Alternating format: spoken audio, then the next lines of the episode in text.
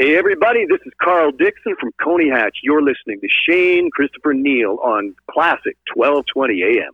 He's bold, he's sexy, and he's a drummer. This is the Industry 45 podcast show with SCN. All right, uh, Classic 1220, Carl Dixon on the line. How you doing, my friend? I'm very good, Shane. How's it going? I'm doing great. You got some big news, and we're going to talk about that big news, and I'm super excited for that. And a show at the El Mocambo. No Yes, place sir. you'd rather play than the El Mocambo. Because let's say, let's face it, the Rolling Stones play the El Mocambo. So If it's good enough for them, there you go. Uh, I want to go back though a little bit in the history uh, of Coney Hatch.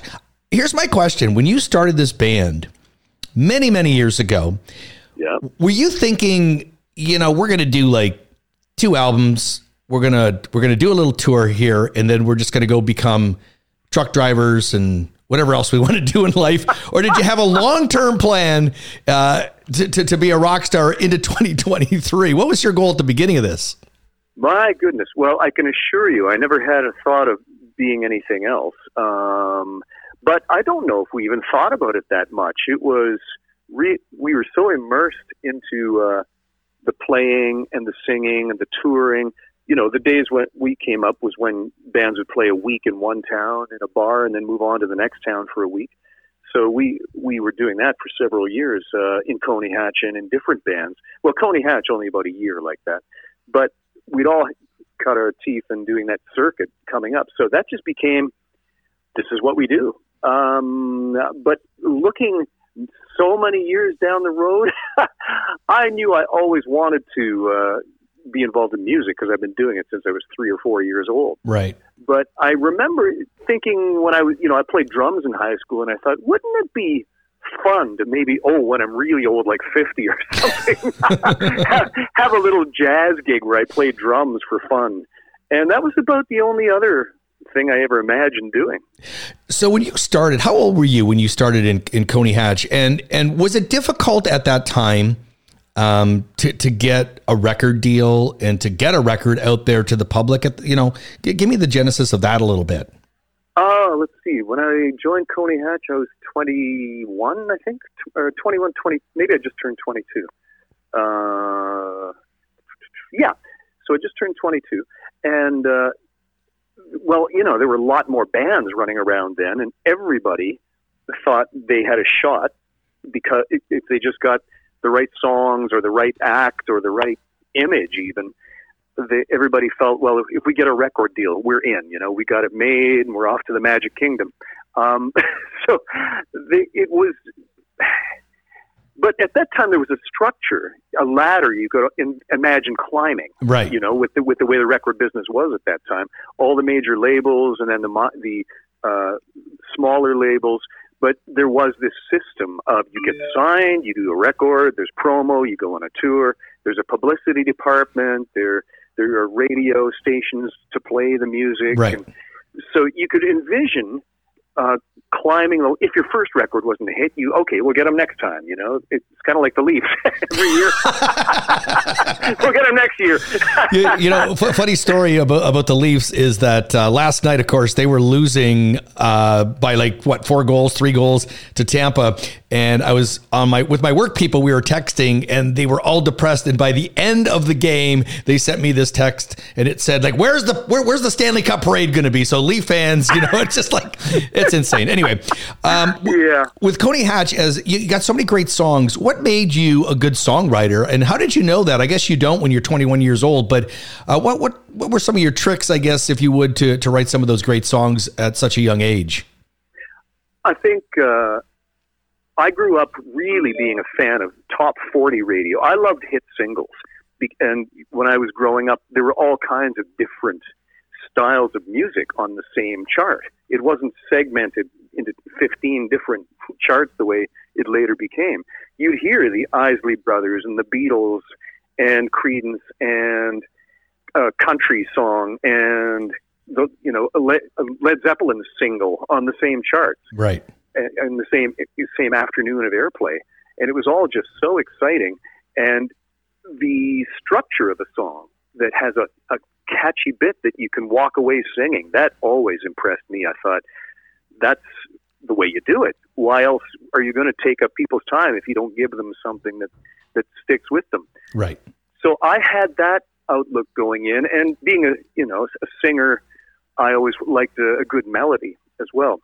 So those two things have contributed to my style. And then I was always kind of a literary guy. I was reading since I was three years old, and I loved books, and I loved uh, history, and I loved novels, and I, I took two Englishes when I was in grade thirteen to uh, because they were there. Right. So words were always a really, um, I guess, interesting thing for me.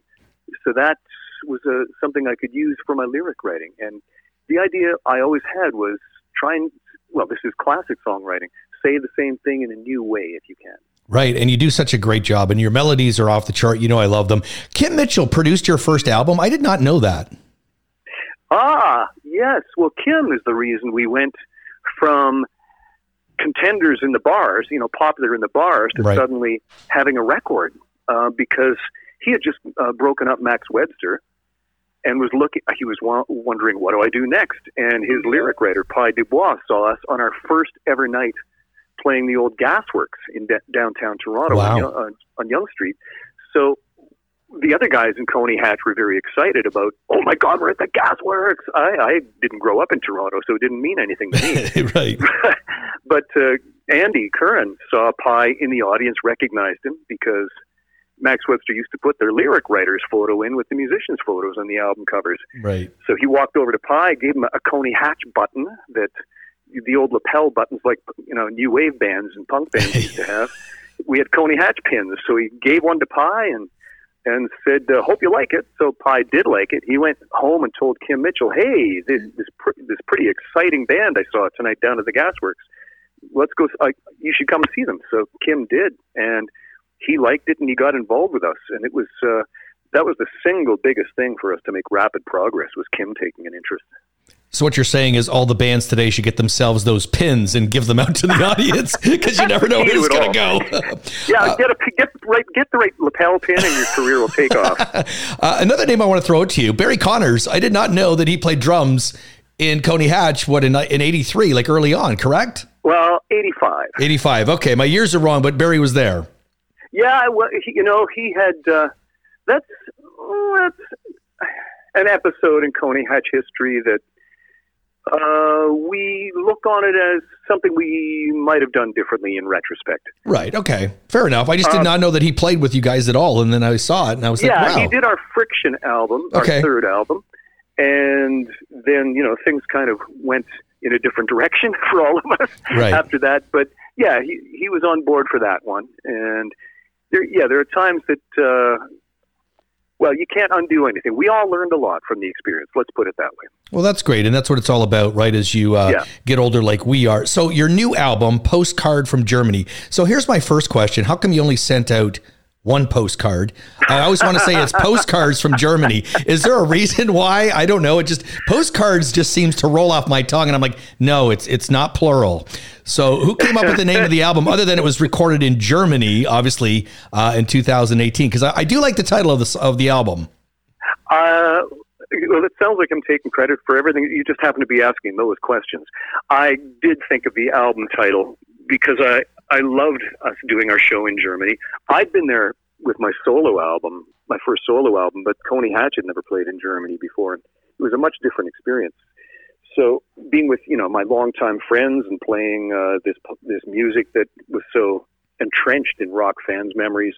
So the show went great. We were all excited. We did a great performance, and I'll tell you the when I thought about it, I uh, how do we package this album? What do we call it? I was thinking of the old Free live album. Free was one of my favorite bands when I was a kid. Oh, nice. Uh, best known for All Right Now, and uh, but you know I had their whole catalog. Anyway, their free live album was packaged like an airmail letter, with package with uh, stamps. Uh, Yeah, yeah, I- I remember a that. photo of each guy. Yeah. yeah.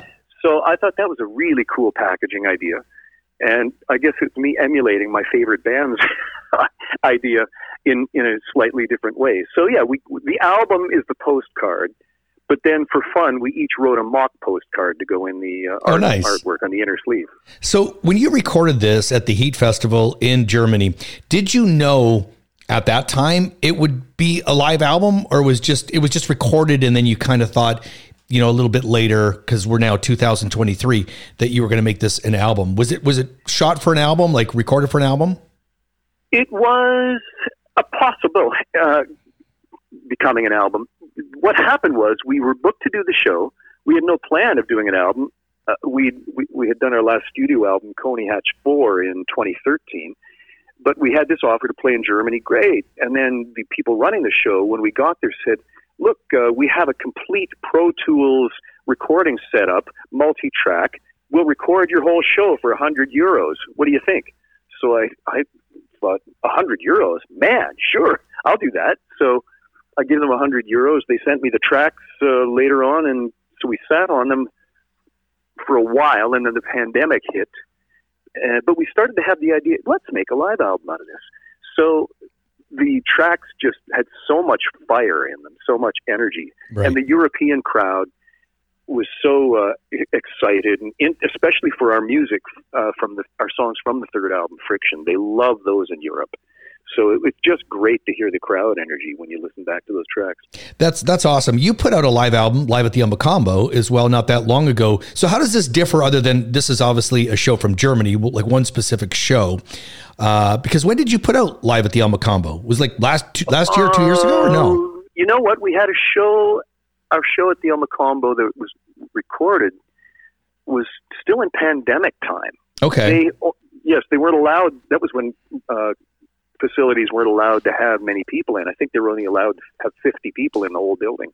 So it was a light crowd, but we recorded it and we had the idea at that time, well, we don't know. Oh, I know. We were already in negotiation with somebody for the German album, but it was taking forever. And this El Mocambo album, once again, they just recorded it for us and gave us the tapes well, tapes, whatever you call them, the digital files now. See, you're yeah, old. You're, you're old. You're calling them tapes. yeah. So they gave us that, and we thought, well, we know for sure that we can do something with this. I can't even remember how that came about, except Andy had the idea of making it like the Aerosmith uh, bootleg, yes, live official bootleg album. So that came out in very short order, and it, it was a nice thing for us. But all the time we had the Germany album in the can, and the German album has a much different uh, set list.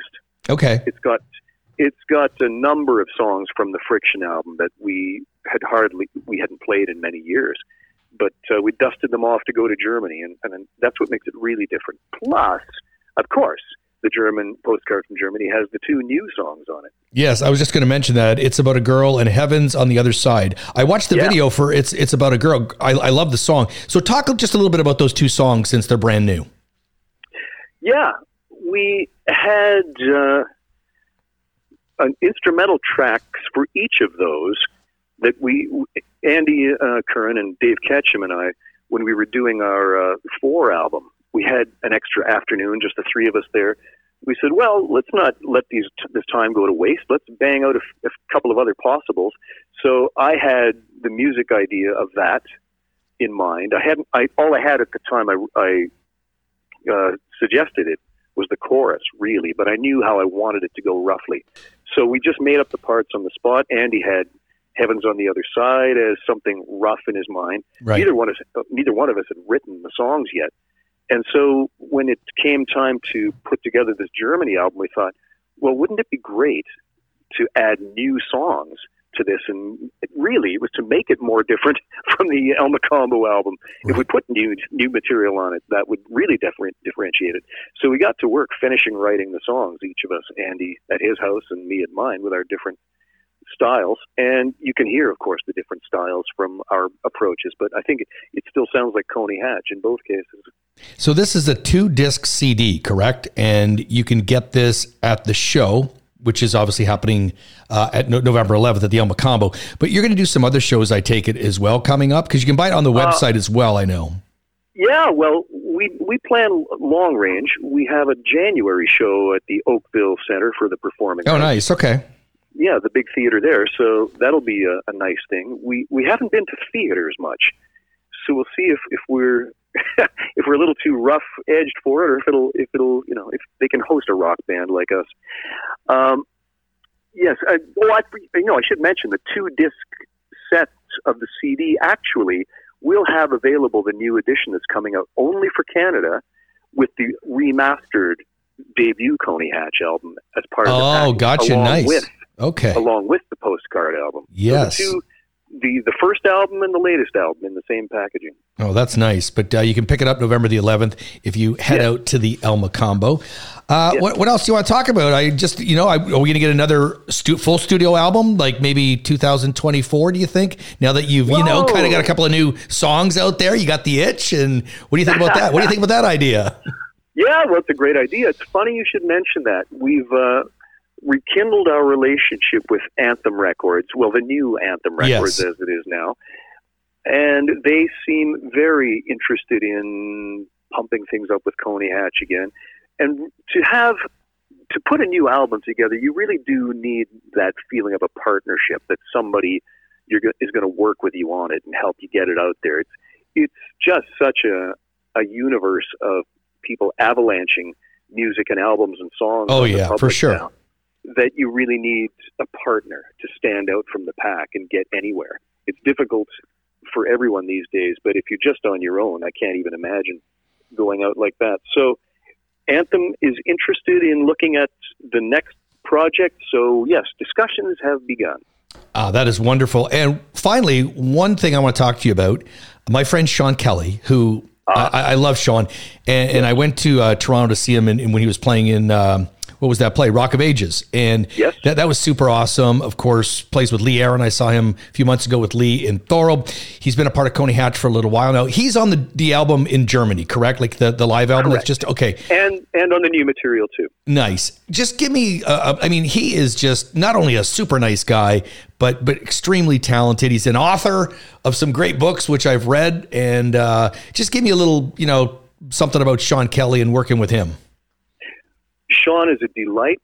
Uh, we have a lot in common. We're both northern boys. He's a North Bay boy. I'm originally from Sault Ste. Marie.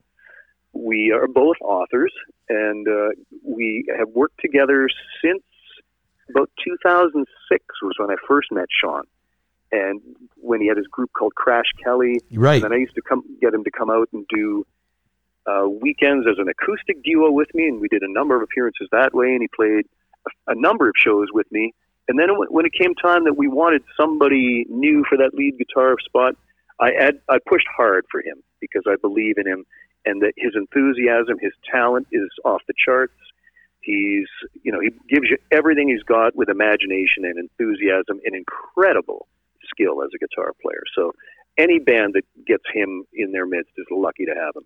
And the number one asset, he's got great hair. yep, that's that's uh, really important. You know, get the image going. This is the Industry 45 podcast show with Shane Christopher Neal.